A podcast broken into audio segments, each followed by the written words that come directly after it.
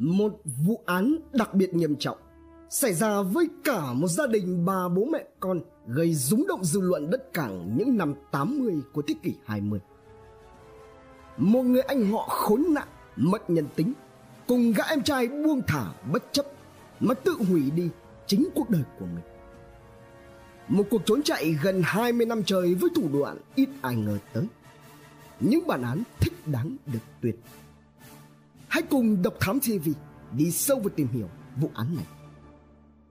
Rúng động.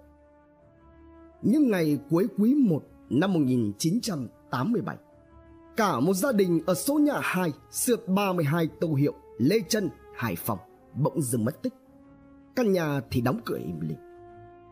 Đó là gia đình anh Đỗ Thái Bình Khi đó 32 tuổi Và chị Hà Thị Nguyệt 28 tuổi Cùng cô con gái có tên Đỗ Hà Khánh Linh chỉ còn có một năm nữa thôi Là sẽ bắt đầu đi học lớp 1 Bắt đầu bậc học tiểu học.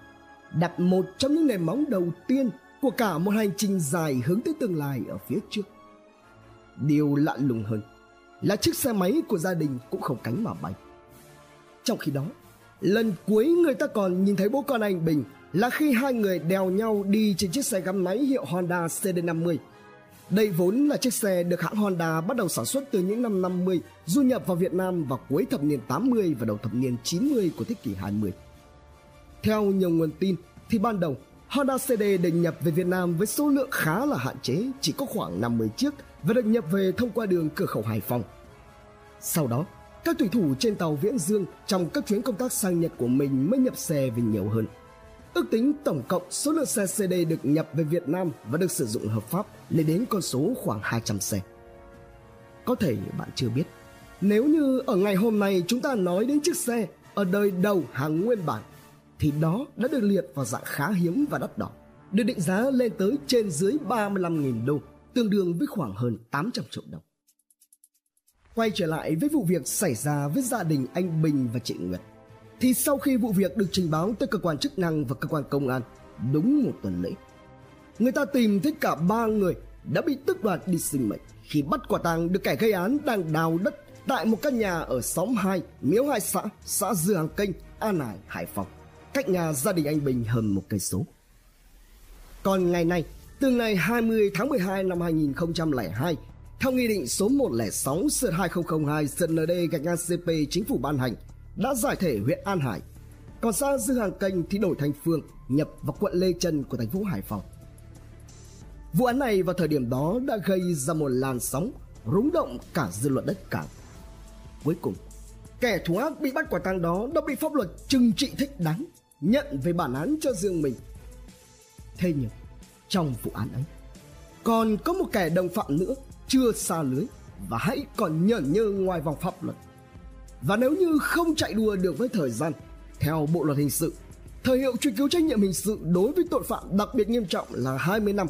Có nghĩa rằng nếu như đến cùng thời điểm tội phạm được thực hiện tại năm 2007 thì có thể có khả năng kẻ đồng phạm này sẽ không bị truy cứu trách nhiệm hình sự.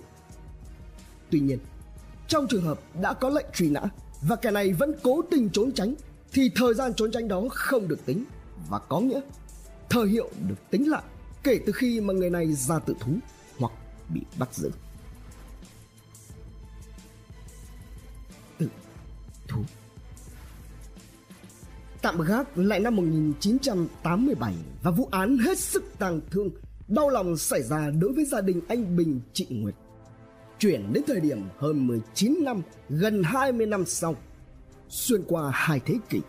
Một sự kiện hay nói cách khác là một tình tiết mới sẽ sâu chuỗi lại tất cả năm 2006 có thể được nói là một cột mốc đáng nhớ đối với thành phố Hạ Long, toàn tỉnh Quảng Ninh nói riêng cũng như cả nước ta nói chung. Đó là việc cầu bãi cháy được khánh thành, góp phần nâng tầm vị thế của thành phố Hạ Long, trở thành tuyến giao thông quan trọng bậc nhất kết nối đường bộ của thành phố này lúc bấy giờ. Và đó cũng là năm mà lễ hội du lịch Hạ Long 2006 được tổ chức gắn với sự kiện khánh thành cầu bãi cháy vào ngày 2 tháng 9. Trong khi mới đầu tháng 9, cầu bãi cháy được chính thức khánh thành, mọi người dân còn đang nô nức. Các cán bộ chiến sĩ các lực lượng phải căng mình làm nhiệm vụ để đảm bảo an ninh trật tự xã hội.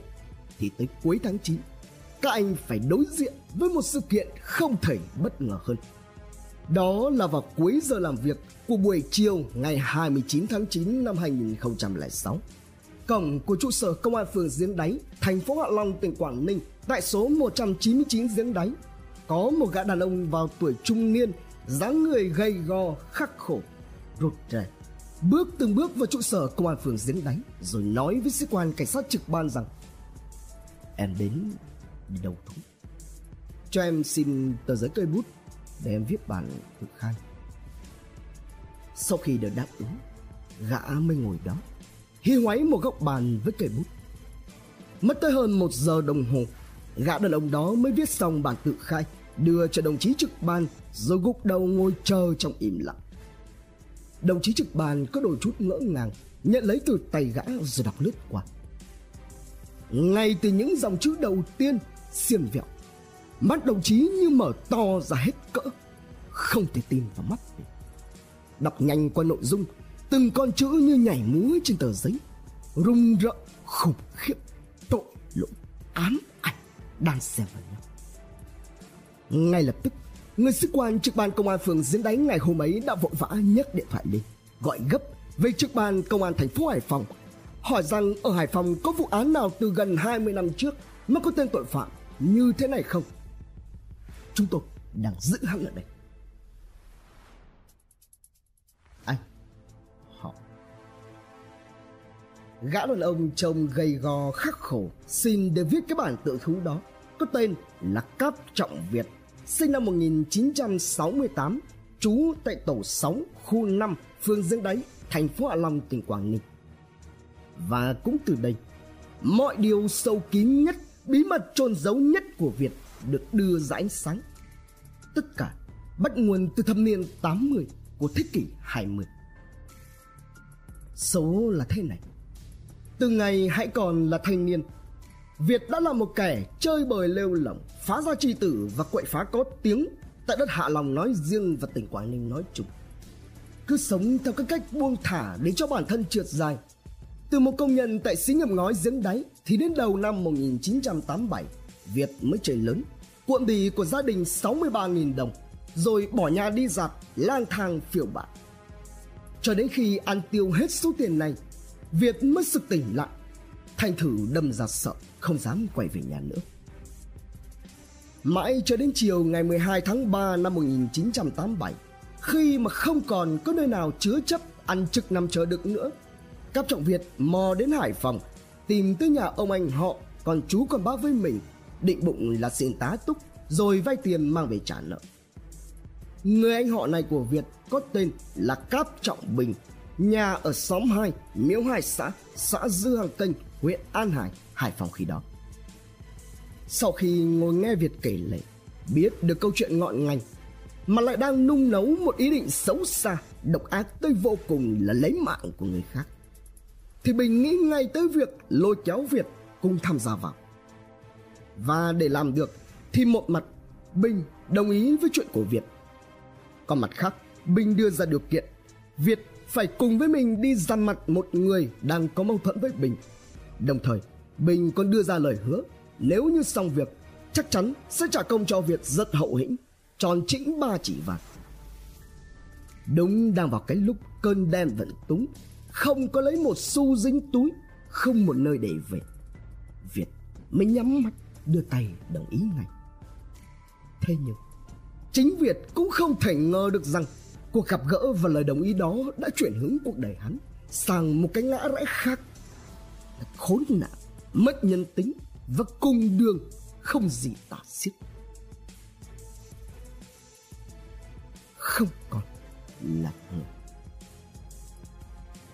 sau cái gật đầu của Việt, hai anh em họ Cáp mới trụ đầu lại bàn tính kế hoạch với nhau. Và người có mâu thuẫn với Bình không phải ai khác, chính là gia đình của người anh em đồng hao của gã là anh Đỗ Thái Bình và chị Hà Thị Nguyệt. Theo đó thì đúng hẹn, vào khoảng 14 giờ ngày 14 tháng 3 năm 1987, tức hai ngày sau khi Việt tìm đến với Bình, hai anh em Bình, Việt đến nhà anh Đỗ Thái Bình ở số nhà 2 ba mươi hai Tô Hiệu, Lê Trân, Hải Phòng để tìm gặp. Thế nhưng, Vào lúc ấy anh Thái Bình không có ở nhà. Không gặp được, Bình liền nhắn lại rằng nhờ anh Thái Bình đến nhà Bình để xem hộ chiếc xe máy, rồi hai tên quay trở lại về nhà Bình. Tại đây, hai tên này bàn với nhau. Khi mà anh Đỗ Thái Bình đến, mỗi tên sẽ cầm lấy một thanh sắt loại được dùng làm móc khuôn lốp xe rồi phang thẳng vào anh Bình. Sau đó sẽ lấy đi xe máy của anh. Không phải chờ đợi quá lâu. Chỉ có khoảng một giờ đồng hồ sau khi về đến nhà và nhận được lời nhắn có Bình đến tìm. Anh Đỗ Thái Bình không một chút mảy may gì suy nghĩ hay nghi ngờ điều gì. Phóng vội chiếc xe máy Honda CD50 chở theo cháu Linh đến nhà Bình. Đến nơi, anh cùng với cháu đi vào trong nhà. Trong chính cái lúc đang ngồi ở ghế, lợi dụng khi anh Thái Bình không để ý, Bình và Việt y như kế hoạch chúng đã bàn với nhau đi vòng ra phía sau anh rồi dùng thanh sắt làm khuôn lốp ra tay nhiều nhát khiến cho anh Thái Bình ngay lập tức ngã vật ra nền nhà. Và ngay lúc này, Việt vô đến, nhét rẻ bịt miệng rồi lấy dây điện trói tay anh Thái Bình lại, lục soát khắp người, lấy đi các giấy tờ tùy thân, giấy tờ xe máy, tiện tay thao luôn cả đôi giày Adidas mà nạn nhân đang đi. Trong lúc đó, thì Bình bế vội lấy cháu Linh, đóng lấy sầm cái cánh cửa vào nhà ngang rồi ở trong đó. Dùng đôi bàn tay của một con thú mà đang tâm siết thật lực cho đến khi Linh không còn trên cõi đời này nữa. Xong xuôi, chúng hợp lại với nhau khi anh Bình ném xuống giếng phi tăng. Rồi Bình quay ra hẹn với Việt. Tạm lánh đi, chờ đến ba ngày sau thì hãy quay lại. Khi đó Bình sẽ trả cho ba chỉ vàng tiền công như đã hứa. Nghe thế vậy, Việt lúc này mặt cắt không còn lên một giọt hồn hển, không nói gì rồi lặng lẽ nhảy qua bờ tường nhà Bình mà bỏ trốn đi.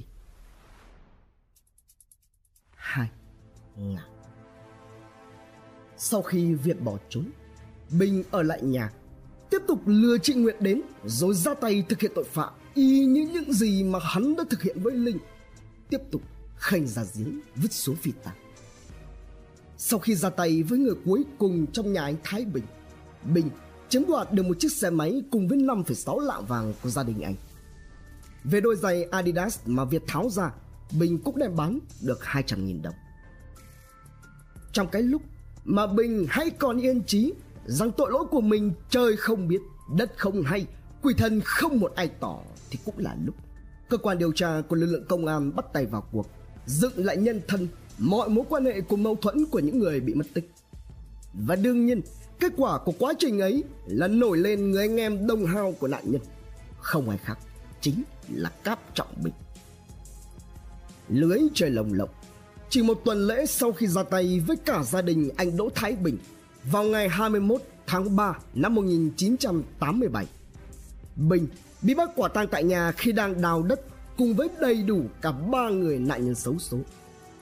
Và cũng rất nhanh, vào ngày 23 tháng 4 năm 1987, tức chỉ sau hơn một tháng kể từ khi bị bắt. Tên cầm thú mất hết tính người Cáp Trọng Bình bị đưa ra trước vành móng ngựa. Tại phiên tòa sơ thẩm xét xử lưu động bị cáo Cáp Trọng Bình thu hút tới hàng nghìn người dân đất cảng tham dự ngay tại địa bàn hiện trường. Xét về hành vi tội trạng, nhân thân và các tình tiết liên quan, Tòa nhân dân thành phố Hải Phòng đã tuyên phạt bị cáo Cáp Trọng Bình mức án cao nhất tử hình. Chỉ vài tháng sau ngày tòa tuyên án, bản án nghiêm khắc nhất đã nhanh chóng được thi hành, chính thức đưa Bình về với các bụi. Và đó là con đường của mình. Còn ngả đường của Việt cũng không khác gì là mấy. Khi mà Cáp Trọng Việt đã trở thành một bóng ma, hành tung không xác định và bặt vô âm tín. Lần cuối cùng người ta còn nhìn thấy Việt là vào sáng ngày 19 tháng 3 năm 1987 một người đã bất ngờ trông thấy Việt đến gặp Bình rồi từ đó bốc hơi biến mất chỉ hai ngày trước khi Bình bị bắt quả tang. Biến sau cuộc gặp gỡ cuối cùng với Bình ấy Việt biết mình phạm phải trọng tội. Không còn có đường quay đầu nữa nên không dám nhận vàng từ Bình. Sau đó Việt tìm đến nhà ông Phạm Văn Tình sinh năm 1945 ở tổ 15 khu B, phường Hùng Thắng, thành phố Hạ Long, tỉnh Quảng Ninh. Vốn là một người trước đây từng làm công nhân tại xí nghiệp ngói giếng đáy với Việt để kể lại về tội lỗi tay đình của hắn ở Hải Phòng. Rồi Việt mới vội vã bắt xe khách bỏ trốn vào các tỉnh phía Nam rồi dạt đến tá túc ở các tỉnh Bà Rịa Vũng Tàu và Đồng Nai. Tại đây, để che giấu đi thân phận của mình, Việt đã tự đổi tên thành Võ Văn Toàn, tập nói giả giọng Nam Bộ, rồi mới lần mò lân la, cậy cục xin đến đi làm bạn trai, tức là thủy thủ đánh bắt hải sản cho các chủ tàu đánh bắt xa bờ. Bắt đầu từ đây, Việt biến hình dựa vào ngoại hình của mình để rồi trở thành một con người làm công hiền lành nhút nhát. Với công việc này, việt như cá gặp được nước. Hàng tháng trời hoàn toàn lênh đênh ngoài biển cả ở các ngư trường. Cứ mỗi khi mà thuyền cập bến, việt lại ở ly dưới thuyền, lấy đủ mọi loại lý do lung tung để chống chế. Về việc thực chất là hắn không dám lên bờ, sợ bị phát hiện. Cứ như vậy, hành tung của việt bị giấu kín và hầu như không có một ai biết về thân phận thật sự của các bạn trai không thích lên bờ này. Điều đáng nói hơn nữa là với vỏ bọc tạo dựng được kỹ càng như vậy, gần như cơ quan công an đã gặp phải rất nhiều khó khăn trong việc truy tìm Việt. Thế nhưng, Việt không thoát được tòa án lương tâm.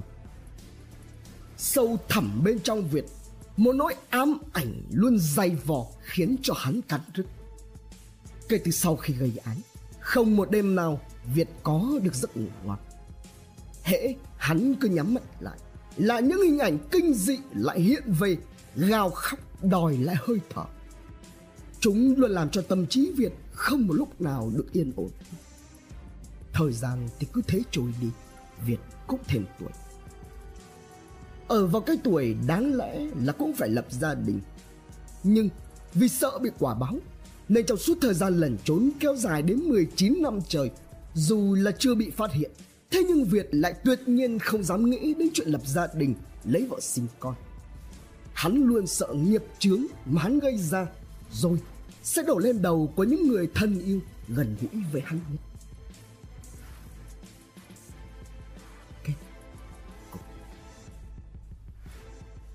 Cuộc trốn chạy của các trọng Việt cứ thế, theo thời gian cho đến giữa năm 2006 Việt nhận được thư của bố đẻ là ông Cáp Trọng Dân. Trước khi mở phong bì ra, Chẳng hay Việt có mải may nghĩ rằng Chính nó sẽ là một phần trong bước ngoặt tiếp theo trong cuộc đời. Trong bức thư đó, Ông Dân có viết, Việt ơi, Bố ốm nặng lắm rồi. Nếu mày không sật đầu thụ, Thì bố chết không nhắm được. Con ơi, chính vì cái nỗi ám ảnh, sợ quả báo sẽ rơi xuống đầu của người cha tội nghiệp cũng như gia đình, người thân, mà bản thân thì lại quá mệt mỏi với sự chui lùi giống như con thú và bị dày vò trước tội lỗi. Thế nên sau nhiều đêm nằm suy nghĩ trên thuyền, lênh đênh với sông biển, việt mới quyết định thôi việc rồi trở ra bắc, quay về quê cũ tìm đến công an phường giếng đáy để đầu thú nhận tội ở cái tuổi 39. Sau khi thú tội, Cao Trọng Việt ngay lập tức được di lý về Hải Phòng. Vụ trọng án khủng khiếp năm xưa, cách đó gần hai thập kỷ xảy ra với gia đình anh Đỗ Thái Bình, chị Hà Thị Nguyệt cũng nhanh chóng được phục hồi điều tra. Sau một thời gian các cơ quan tố tụng Hải Phòng khẩn trương hoàn tất hồ sơ, vào ngày 16 tháng 8 năm 2007, Tòa nhân dân thành phố Hải Phòng đã mở phiên tòa sơ thẩm hình sự xét xử bị cáo Cáp Trọng Việt. Đứng trước vành móng ngựa, bị cáo Việt cúi đầu nhanh chóng thành khẩn khai nhận toàn bộ hành vi vi phạm pháp luật của mình là kẻ đồng phạm gây án. Được nói lời sau cùng trước khi tòa nghị án, bị cáo Việt thú nhận rằng bị cáo về đầu thú là để trả món nợ đời đã gây cho gia đình anh Đỗ Thái Bình. Giờ đây, vào thời khắc đứng trước vành móng ngựa để trả giá cho tội lỗi 19 năm trước. Bị cáo thấy bản thân mình thanh thản, không có gì dày dứt và ân hận nữa. Tòa có xử thế nào, bị cáo cũng chấp nhận. Sau khi xem xét hành vi phạm tội, nhân thân và các tình tiết giảm nhẹ, đầu thú, thành khẩn khai báo, ăn năn hối cải. Hội đồng xét xử đã tuyên phạt bị cáo Cáp Trọng Việt mức án tù trung thân. Đây, Âu cũng là cái giá tương xứng mà các trọng Việt phải nhận. Đủ để y sám hối trong suốt quãng đời còn lại sau khi gần 20 năm trời lẩn trốn. Để rồi có đủ can đảm bước ra ánh sáng, chịu sự trừng trị thích đáng của pháp luật. Trân trọng cảm ơn quý khán thính giả đã theo dõi. Subscribe, ấn chuông đăng ký để cập nhật những video mới nhất. Like, share, chia sẻ tới nhiều người hơn. Comment những suy nghĩ, ý kiến, bình luận của bạn hay những gợi ý, đóng góp để chúng tôi được hoàn thiện hơn. Độc Thám TV, hai ngày một số vào lúc 21 giờ. Nguồn tham khảo và tổng hợp Báo Quảng Ninh, An ninh Hải Phòng, An ninh Thủ đô, Công an Nhân dân Online, Việt Nam Net cùng nhiều nguồn khác từ Internet. Độc Thám TV